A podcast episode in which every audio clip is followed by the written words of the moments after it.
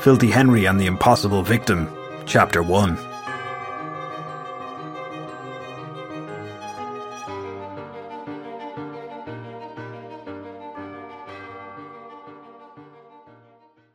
Garda Bob Downey, a long serving member of the Irish police force, drummed his fingers on the steering wheel of the squad car with all the patience of a two year old waiting in line at the cinema.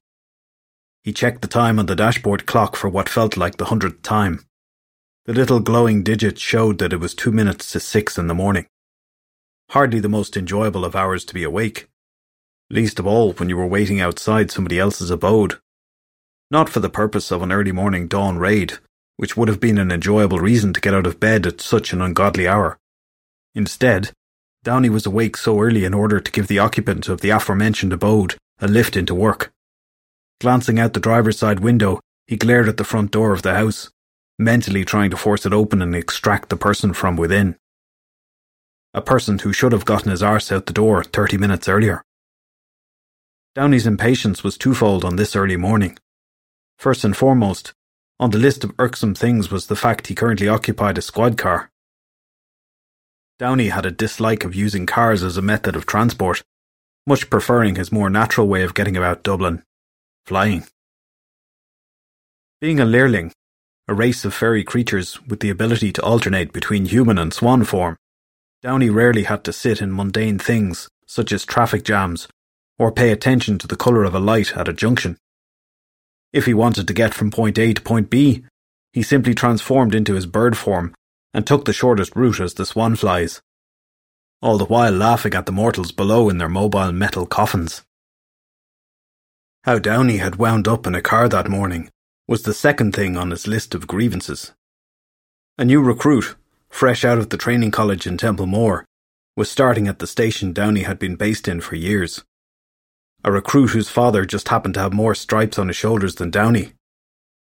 Said recruit needed a lift into work for the next few weeks. This loathsome task had fallen to Downey, just because he'd been late to the morning briefing where the vote to see who got this crap job had taken place. Strangely enough, this resulted with those in attendance nominating he who had been absent.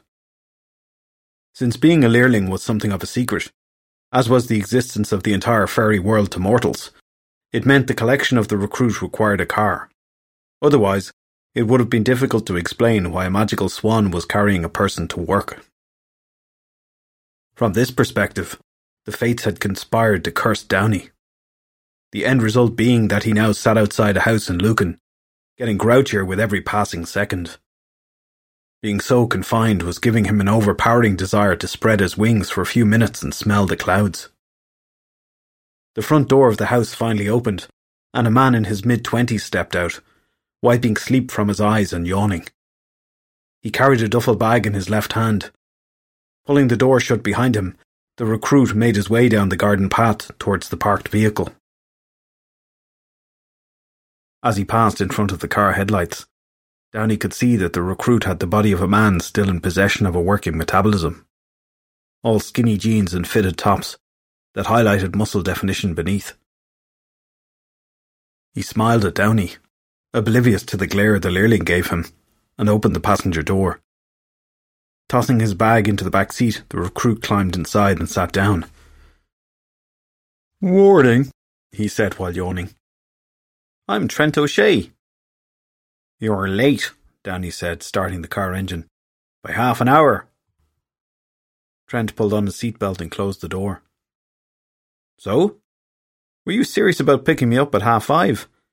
Sure, who starts working at half five? Don't think that just because I'm the new lad, you old timers can haze me. Although you don't look old enough to be classed as an actual old timer, but you get the point. I know nobody starts work before eight.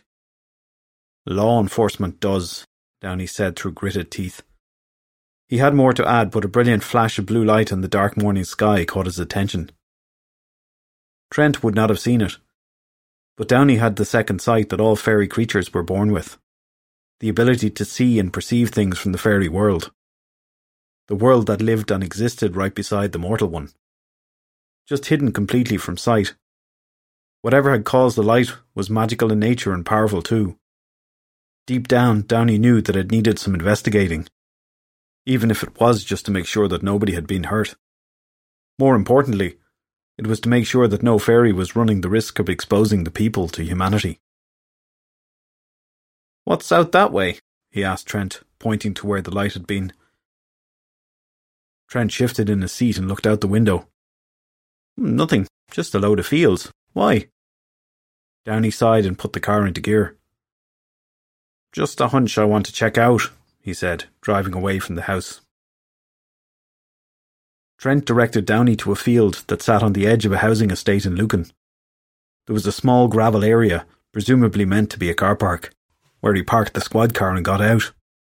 Without any real resistance to the suggestion, Trent stayed in the car, crossed his arms, and apparently attempted to go back to sleep. Downey rolled his eyes at the recruit in disgust and headed out into the field. He had brought the flashlight from the glove box with him and turned it on to illuminate things. Not that it was needed. Leerlings, like all fairy creatures, had excellent night vision. But it would raise less questions from Trent. Not that Trent seemed to be the most inquisitive of individuals. There was a desk job in that young man's future. Of that Downey was sure. Even if it was himself that had to recommend Trent for the particular desk in question. The field seemed to be empty, devoid of anything interesting, magical or otherwise. There were no ne'er do wells loitering about the place up to no good. No stray dogs wandering around for that perfect spot to leave their morning droppings. All in all, it seemed that the flash may have just been that a flash. But it had definitely been a flash in the magical spectrum of the world, and that was what had Downey concerned. Magic was not like the weather, you did not get a flash of light followed by a loud noise for no other reason than a shift in the weather patterns and a change in atmospheric pressure. You got a magical flash because something had just been done with powerful magic. Downey walked along a bit more, shining the light from the torch left and right, when the beam shone on something of interest to any Garda, human or fairy, worth the salt. A man lying face down in the middle of the field. Hello, are you all right? Downey asked, running over. As he neared the face down figure, Downey's torchlight illuminated a pool of fluid on the ground, gathering underneath the man. Downey knew a dead man when he saw one, and this guy was as dead as could be. He slowly looked around for any sign of a third party in the area, but nobody was to be seen. Turning his attention once more on the body, Downey shone the torch directly at it. While his night vision was good, picking up details was always easier with proper light. The victim, as Garda Downey now thought of him, was dressed in a white robe.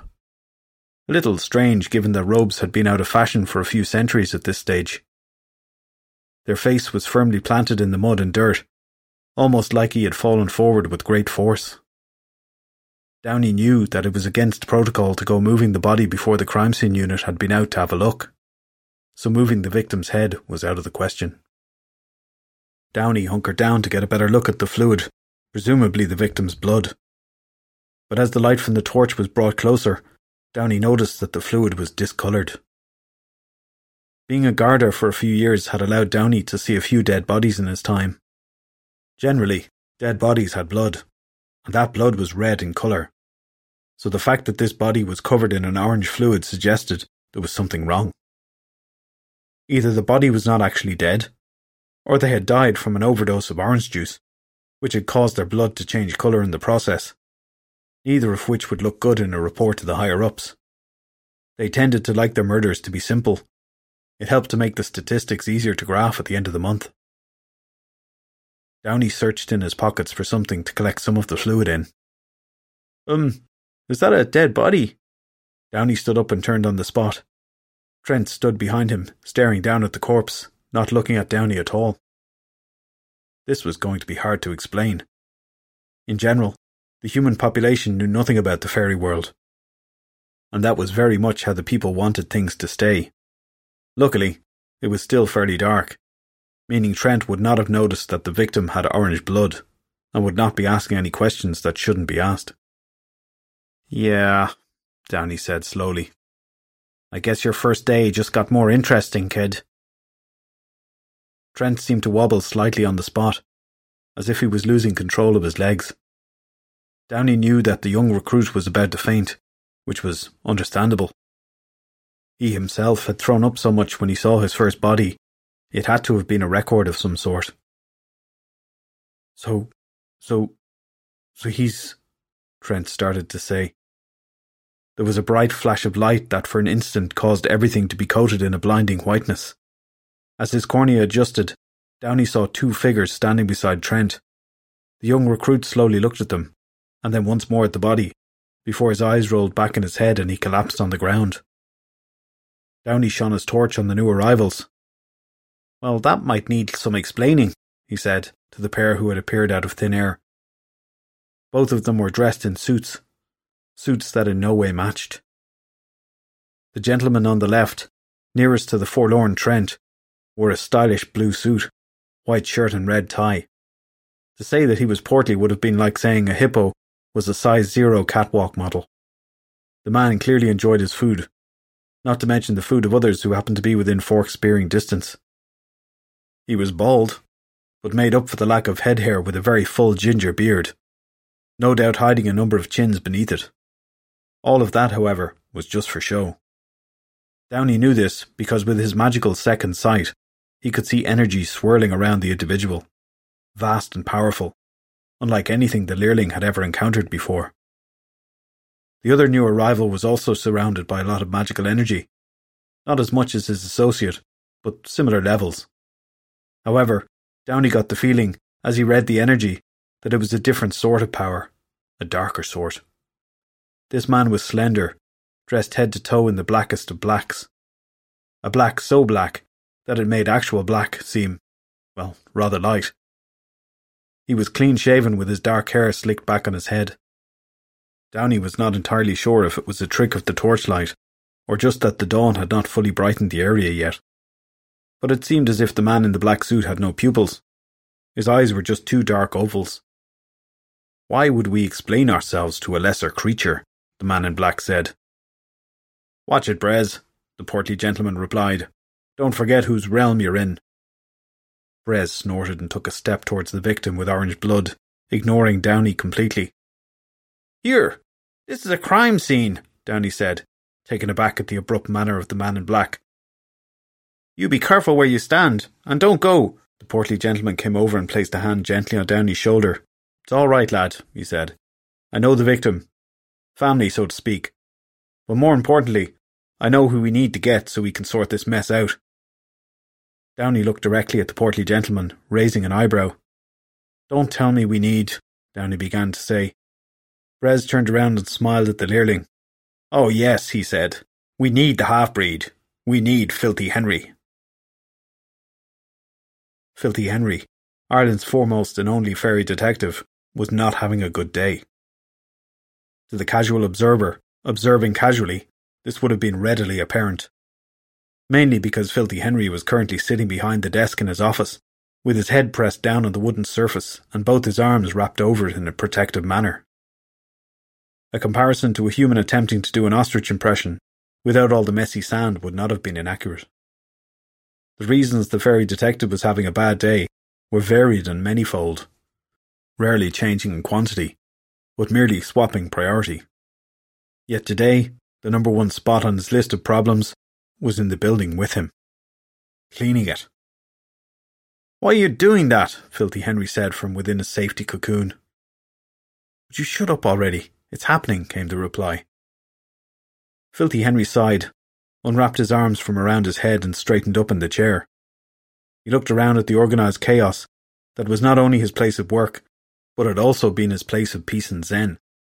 At the moment, there were pieces of zen everywhere. Filing cabinets had been moved, their drawers pulled open so that the contents could be taken out and strewn around the floor. Boxes were stacked anywhere a box could be stacked, which mostly meant stacks of boxes on top of other stacks. There was what Filthy Henry could only assume was a sweeping brush propping open the door to the office, revealing that similar madness had started to occur out on the landing. It did not sit well with him. Couldn't you at least do this when I'm not working? he said in the direction of the open door. That way I wouldn't have to put up with this mess and cleaning progress. Or you, for that matter. A woman's head appeared from the other side of the door. her hair tied up in a long ponytail that dangled over her right shoulder. I heard that, you jackass, she said. You were meant to, Shelley, Filthy Henry replied. Would you just go out and get us some coffees or something? Better yet, try and find a case for us to work on. You know, drum up some custom. Maybe dazzle people with that award winning charm you've got. Shelley shot him a dirty look, then disappeared from sight once more. You're not my bloody assistant, he said. Yes, I am. Just get used to it. In the past four months, Filthy Henry had found himself wondering how he'd gotten himself into this current working situation. Originally, Shelley had just been a client of his, a human with a slight ability to see the fairy world, despite not having any magic in her blood. This in itself was not uncommon. Most humans at a very early age were easily able to see the fairy world.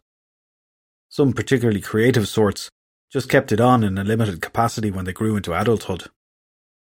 After helping Filthy Henry solve a case which had a tenuous connection to her own one, there had been a little unpleasantness, and Shelley had been killed. Which Filthy Henry thought was a little unfair, and probably would have reflected badly on himself in the long run. Clients being killed while helping solve cases was definitely not the best way to bring in repeat business. So, the fairy detective had used the wish granted by Leprechaun, the king of the leprechauns, to return her to life. Leprechaun brought Shelley back from the great beyond, with a minor addition. She could now see the fairy world completely on her own without any magical help from Filthy Henry. Her blood now had a little fairy magic in it. Not enough to cast spells, but enough to make her a little more than human. Both of these were facts that Shelley knew nothing about. As far as Shelley was concerned, she had simply been knocked out, and her second sight was still something the fairy detective provided via the spell he had cast on her when they first met. The wish, payment for solving the case for Leprechaun, had meant to be used so that Filthy Henry could become a full blood fairy. Instead, Shelley thought that the king of the leprechauns had simply double crossed Filthy Henry.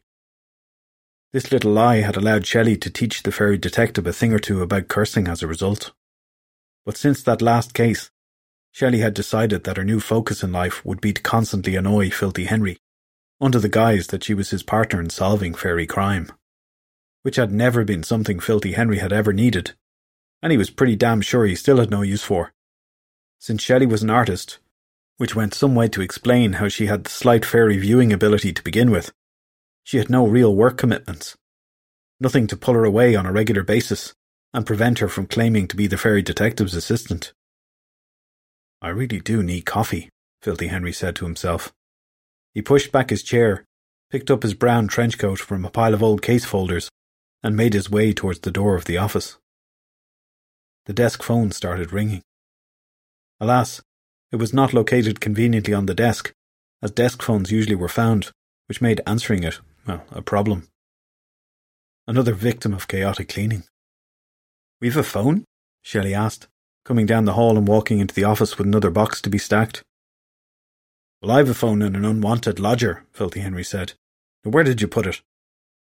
He dropped his coat on the ground and started to search among the mounds of papers and boxes, choosing the old push everything over without a care until you find what you want.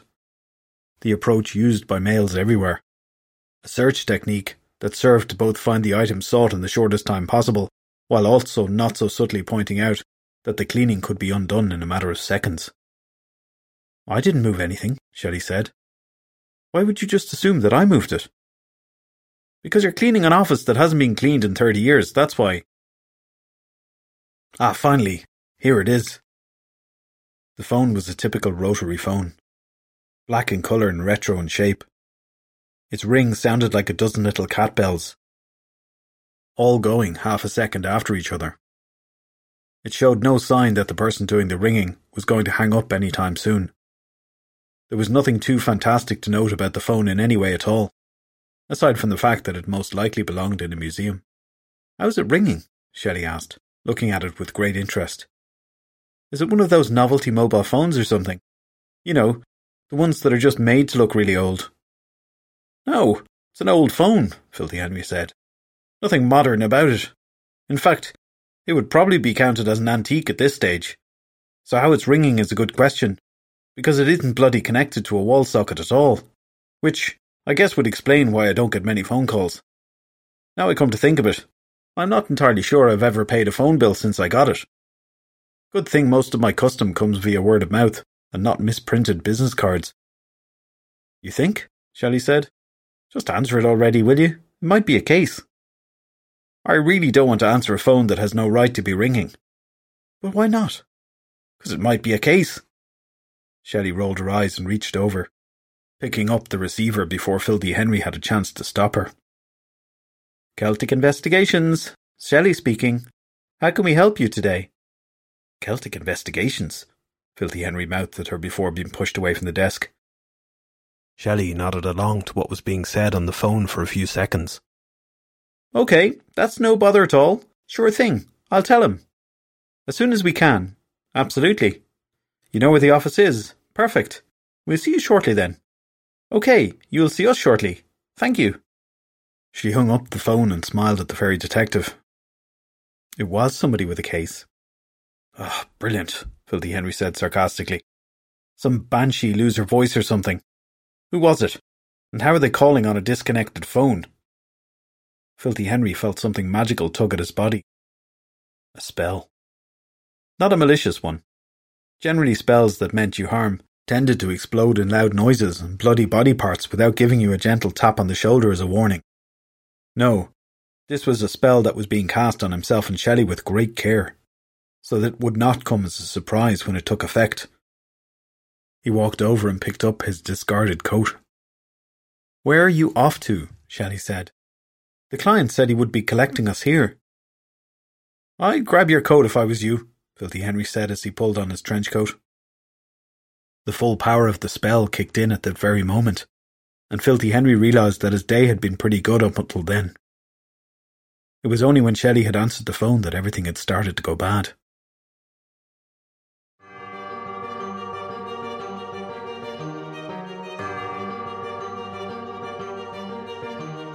Filthy Henry, The Impossible Victim, is book two of the Filthy Henry series by Derek Power. This completely free audiobook version was narrated by Niall Milton other Filthy Henry books are available to buy on Amazon Kindle.